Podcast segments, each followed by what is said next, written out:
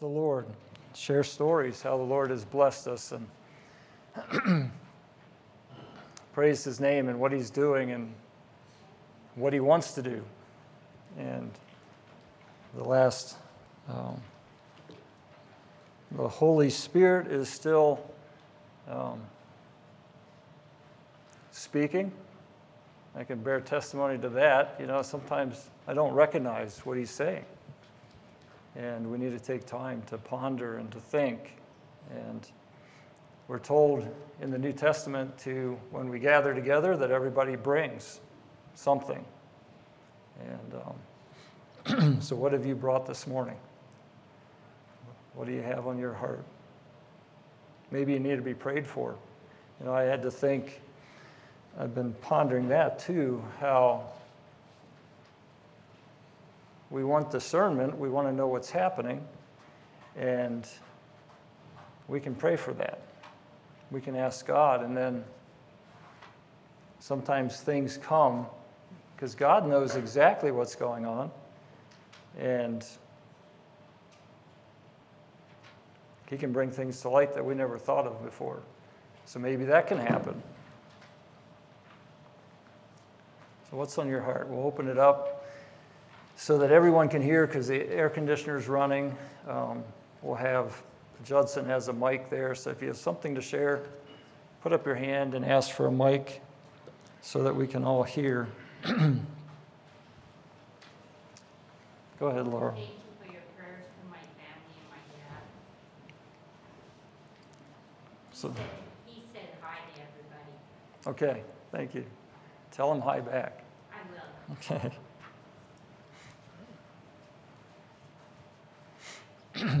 oh, and I wanted to say too, we're um, we'd like to do this more often. Maybe, maybe at least once a month. And, um,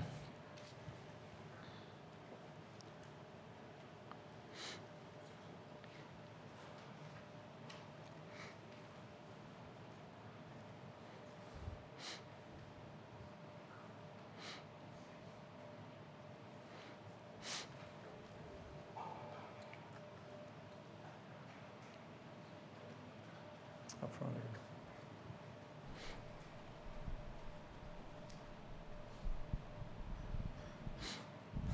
I was just blessed by the boys reading this morning. The Wade said, "I will bless the Lord and the congregation," and then Javon was saying, "Oh, in Ephesians, but God." You know, just Hmm. those two words just blessed me so much. You know, and all our trials and joys and fires, like, but God. You know, He's just.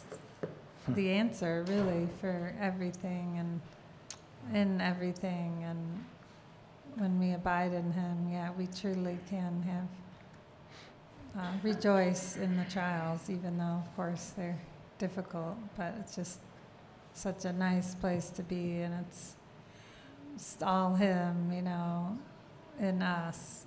And yeah just he's so good. We wouldn't take another breath without him. And but yeah, Carol was saying that blessed me just when I when she wakes up, you know, if we're here, then he has something for us to do and Hmm.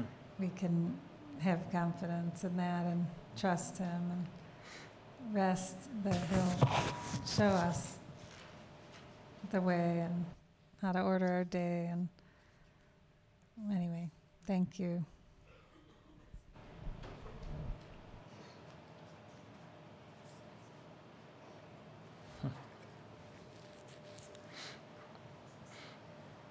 Uh, The Sunday school lesson this morning was uh, such a blessing and a challenge to me, um, just living in Christ. Um, but one thing that stood out to me is uh, talking about the fruits of righteousness. You know, are my fruits fruits of righteousness, and are they are they stemming from are my fruits stemming from a desire to praise God and to give Him glory, or is it for my own selfish reasons? Um, I really had to, you know, check my life to to make sure that that my motives are pure, and um, in some cases they're not. and um, and I need to work on that. Had to think about Dave was talking about an apple, and um, you know, planting something else and expecting an apple. I was thinking about an apple also is um, you walk up to an apple tree and and you see this nice bright shiny apple, and um, you grab it and immediately take a bite out of it, and here on the bottom side of it, it had a wormhole. Um, yeah, that's what our fruit is like if it's not stemming from the true vine, if it's not stemming from a desire to see God, and eventually that worm is going to destroy that apple. And same thing with us. If our if the fruit we're producing isn't isn't pure and from a pure source, eventually it's going to be spoiled. Um, the part of that analogy that doesn't fit, and it's good it doesn't, is once an apple has a wormhole it, it's done. Um, but God's grace is there for us, His um, forgiveness. Um, we can change, and He can make us whole and pure again.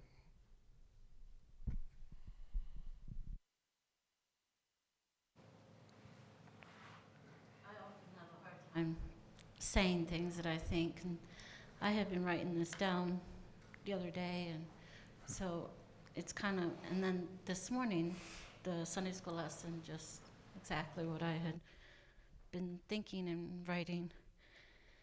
And the other day, it was just our young employee and I working together, and we were talking about church and etc. He was telling me about his stepbrother, who is an atheist, and how he has almost convinced him to go to church with him, but his stepbrother said he doesn't like to be around Christians because they act all good on Sunday but act no different than him the rest of the week drugs, alcohol, sleeping around, etc. He said they have nothing to offer me. I've commented to our worker that these people have religion but not Jesus. Sadly, they are way sadly there are way more young people and older ones who are saying the same things in churches all across America. They come searching and find only dead religion and no Jesus, and they leave discouraged and disheartened. This has gotten me thinking about my own life and religion and Jesus. Obviously, I'm not out drinking, smoking, or living adulterously, but what, in less obvious ways, have I shown religion but not Jesus? I can talk kind, but do I show Jesus? I can say the right things, but do I show Jesus? When I'm, when I'm going through hard times, what shows, Jesus or religion? When the good times are rolling, what shines brighter, Jesus or religion? If it's truly Jesus in my life, my very actions will be filled with kindness, graciousness, forgiveness, forbearance, and meekness.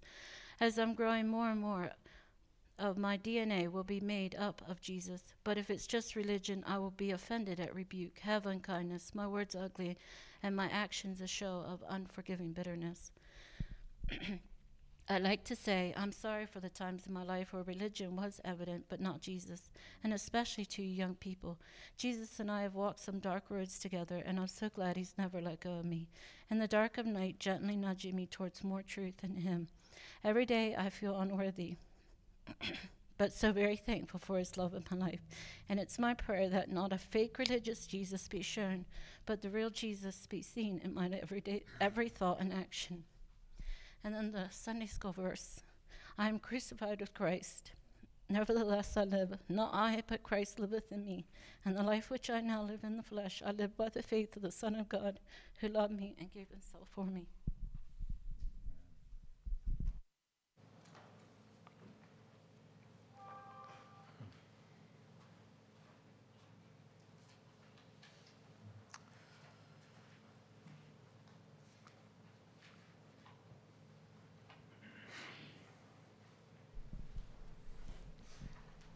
I've been thinking the last number of days about God's faithfulness and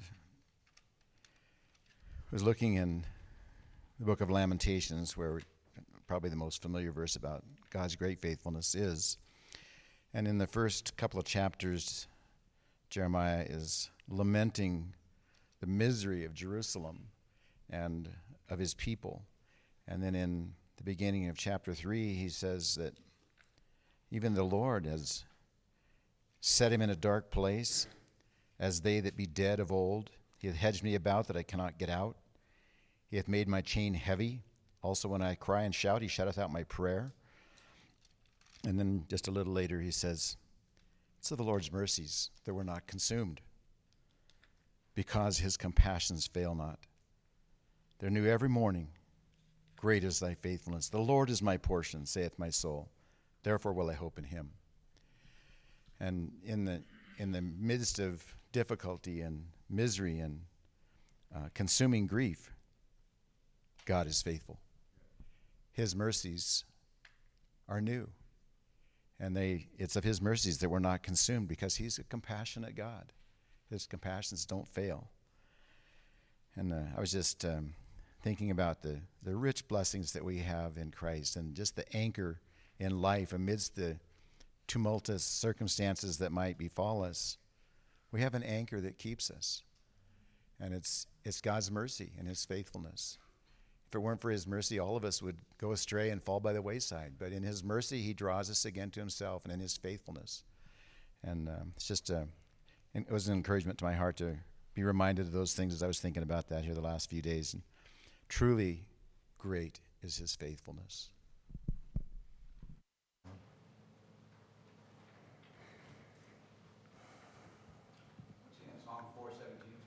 417?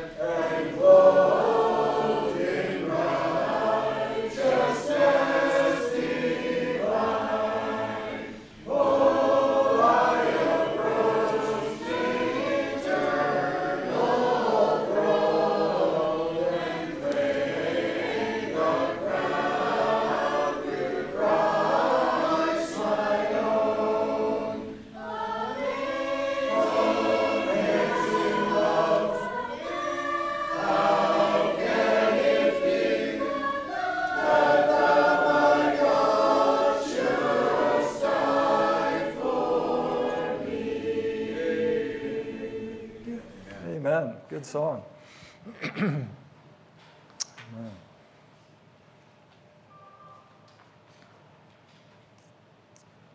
I was um, previewing the book, um, The Cross and the Switchblade. I hadn't read it probably since I was in my 20s. How many have read that book, Cross and Switchblade? Most of you have. As I read that, um, I was reminded of how what started, well, yeah, I don't think what started the journey of David Wilkerson is even written in the book. But in the book, in his story, do you remember what he said? He was challenged with um, first, he was pastoring in a small farming community and felt like God told him to do something. What was that? Get rid of his TV, yeah. And um, has God ever told me to do something like that and I haven't done it? You know, we look back on his story and say, you know what, if he hadn't taken that first step, what would have happened? You know, we don't know. But if you haven't read the book, read the book. Um, it's challenging. But he took that time instead of watching TV. You know, he, he felt like he deserved it. And I think I've done that. You know, I'm tired. I'll just scroll through social media, just kind of check out. I worked hard today. I'll just relax. And that's exactly what he said. This was 1958. They didn't have cell phones, but he had a TV, and he was the only one in his family that watched TV. He was, you know, young married, had a baby or two, and, and his wife didn't have time for the TV, and he's pastoring, and he'd relax. That's the way he'd relax. Every evening, he'd sit there and watch TV. And he felt like the Lord saying, Take that time and pray. And it became a habit for him where he would pray from midnight till 2 a.m. every day. Every day, midnight to 2 a.m. And the one time he was pacing the office, and he had a, was it Time Magazine or Life? It was some magazine, kept grabbing his attention. And he said, This is my prayer time. I'm not going to pick up this magazine. But he felt like he was supposed to. So he finally picked it up. And there's a drawing in there, an artist sketch of the seven boys in New York that were on trial for murder.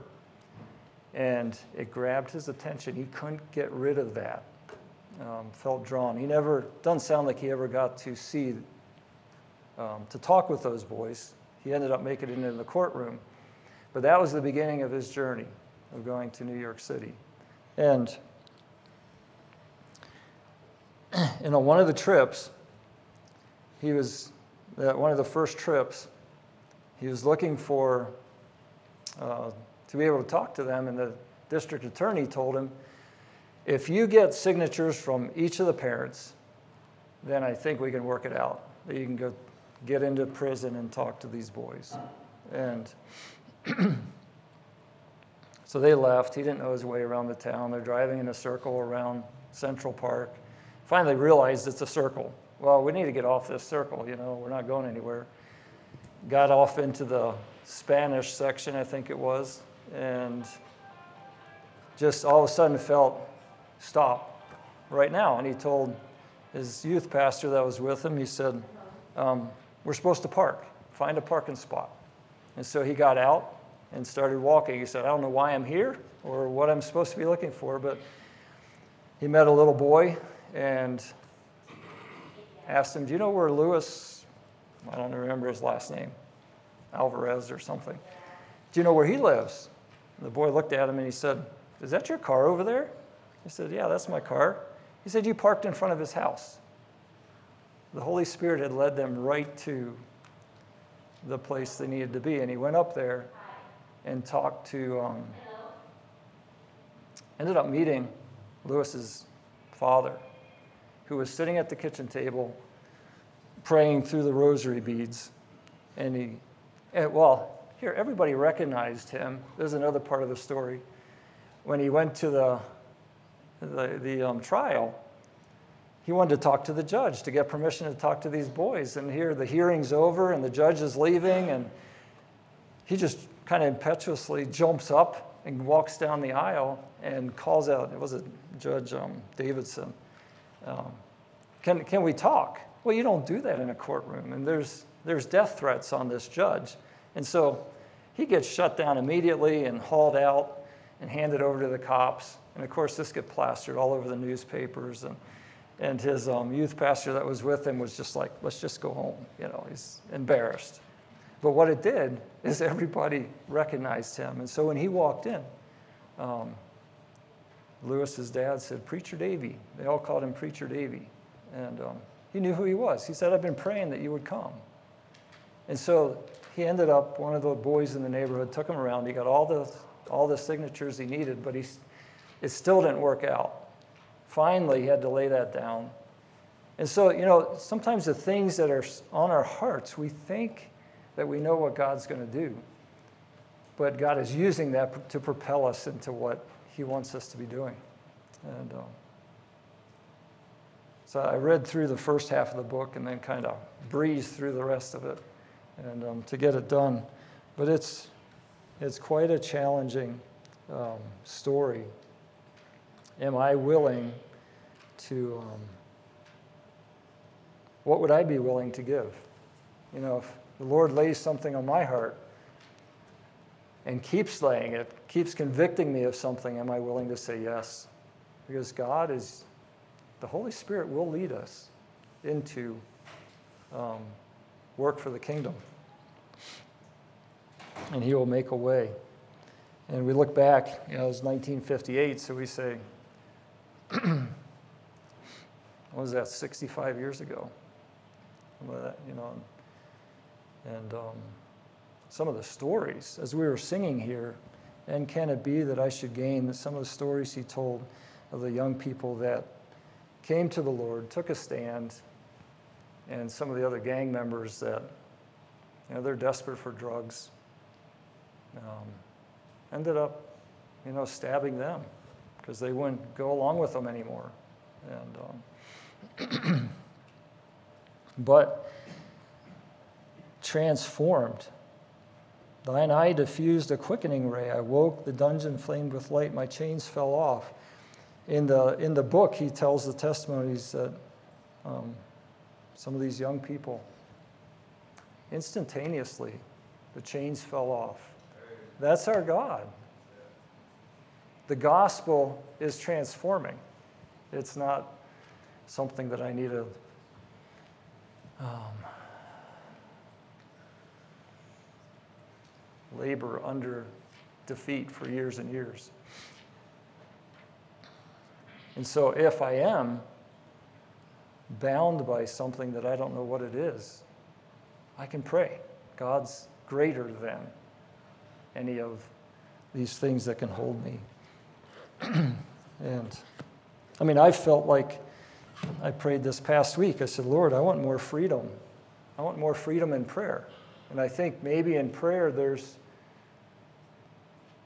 because the enemy knows the power, it can be a spiritual battle.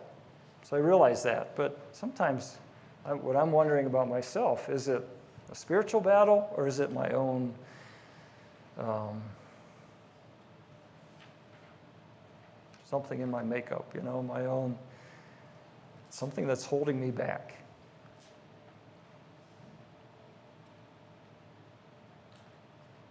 But our chains can fall off. Transform. That was a good song. 672. 672.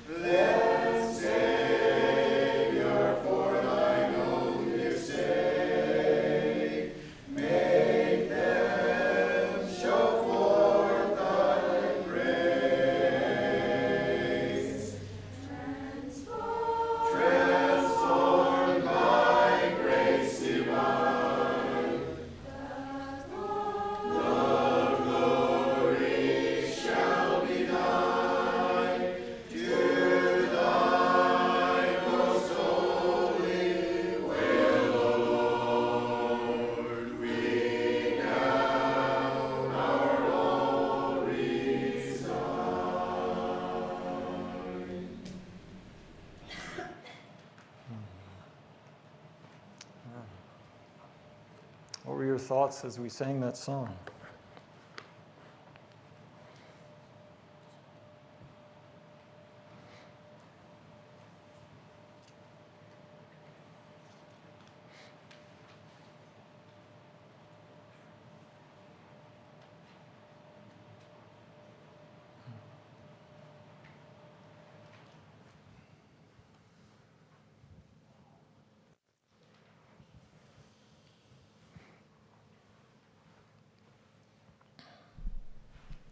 Recently I have been thinking about the Christian life in war terms, and it made me think of this verse in 2 Timothy 2, or these two verses. You therefore must endure hardship as a good soldier of Jesus Christ. No one engaged in warfare entangles himself with the affairs of this life, that he may please him who enlisted him. And that kind of goes with the song, that last phrase, we now are all resigned. If you signed up for the army, like let's just say the US Army, you would have to leave things behind. You couldn't, you know, take your nice mattress or your headphones or your Minecraft game. I mean, what are the things of this world? And we really, when we sign up as a soldier, we also resign to something else.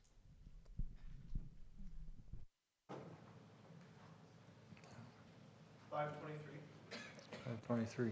Defect from, we defect from one army to the other. Yep. Yep. That's the phrase that kept coming, standing out to me too, was we now are all resigned. What'd you say, 523?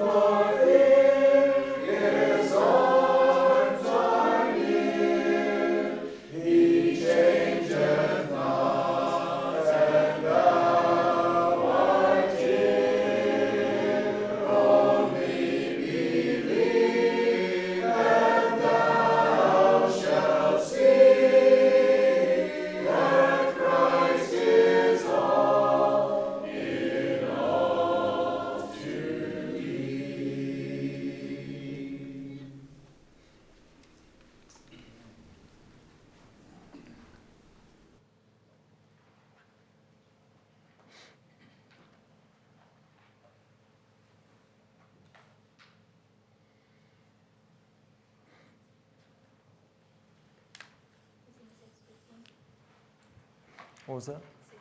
615. There's one phrase in here I was looking for in Fight the Good Fight. Um, Thou art dear. Oh, it is in the last verse. He changeth not, and thou art dear. Kind of bringing the two thoughts together of God's unchangeableness and truth, and then relationship. Do we all believe that we are dear to God? I don't know, as a man, I don't often think of that. But I need to as a son of God. Yeah. Sorry, I forgot that number again. 615? Okay, thank you.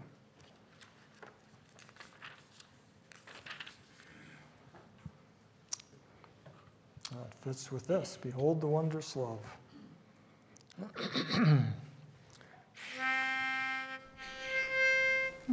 Do so. Behold.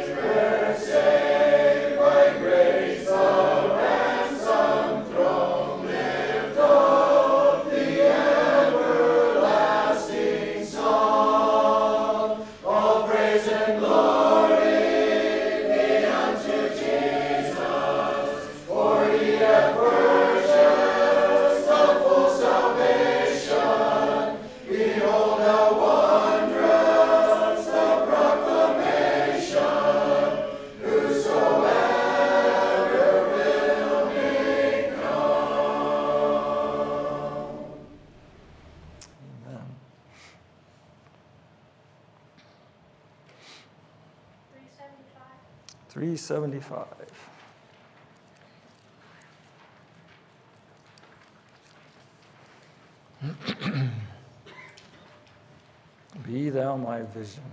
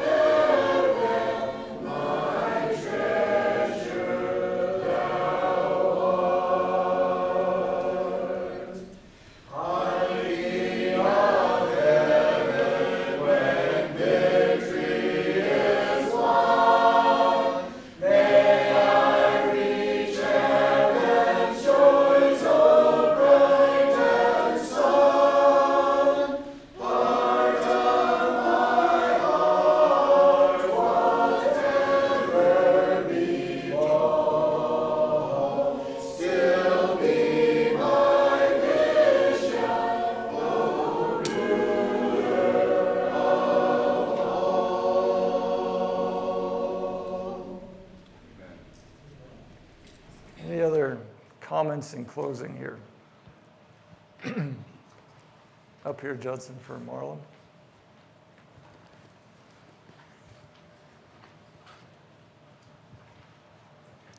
I just appreciated all the thoughts that were shared. And as I was listening to this, and I was, I was thinking, okay, what is God really trying to tell us, and um, what what is really what is really at work here? And I thought about this verse in, in John 8, verse 47. He says, the first part of it, he says, He that is of God heareth God's words. And Jesus had been, it was a discourse with the Pharisees there. Um, and he had some harsh words for them uh, there just prior to this verse. Um, but as I thought about hearing God's words, I was like, you know, I'm not sure why God had prompted me to say this, but if there's bondage somewhere, uh, there is freedom to be had. Um, whatever that is in our lives and our hearts. Um, Dave and I were actually talking about it a little bit this morning. He he made the comment, as a church, we have the power to take control of a spirit that that is wrong in our lives. In uh, in uh, and I thought about that quite a bit. I was thinking about that through Sunday school, uh, and I think that's so true. I think the church has that power and authority to take to take uh, a spirit like that into control. So if, if there's bondage in our hearts. Um, or a place where we're not finding freedom, I think there is freedom to be had.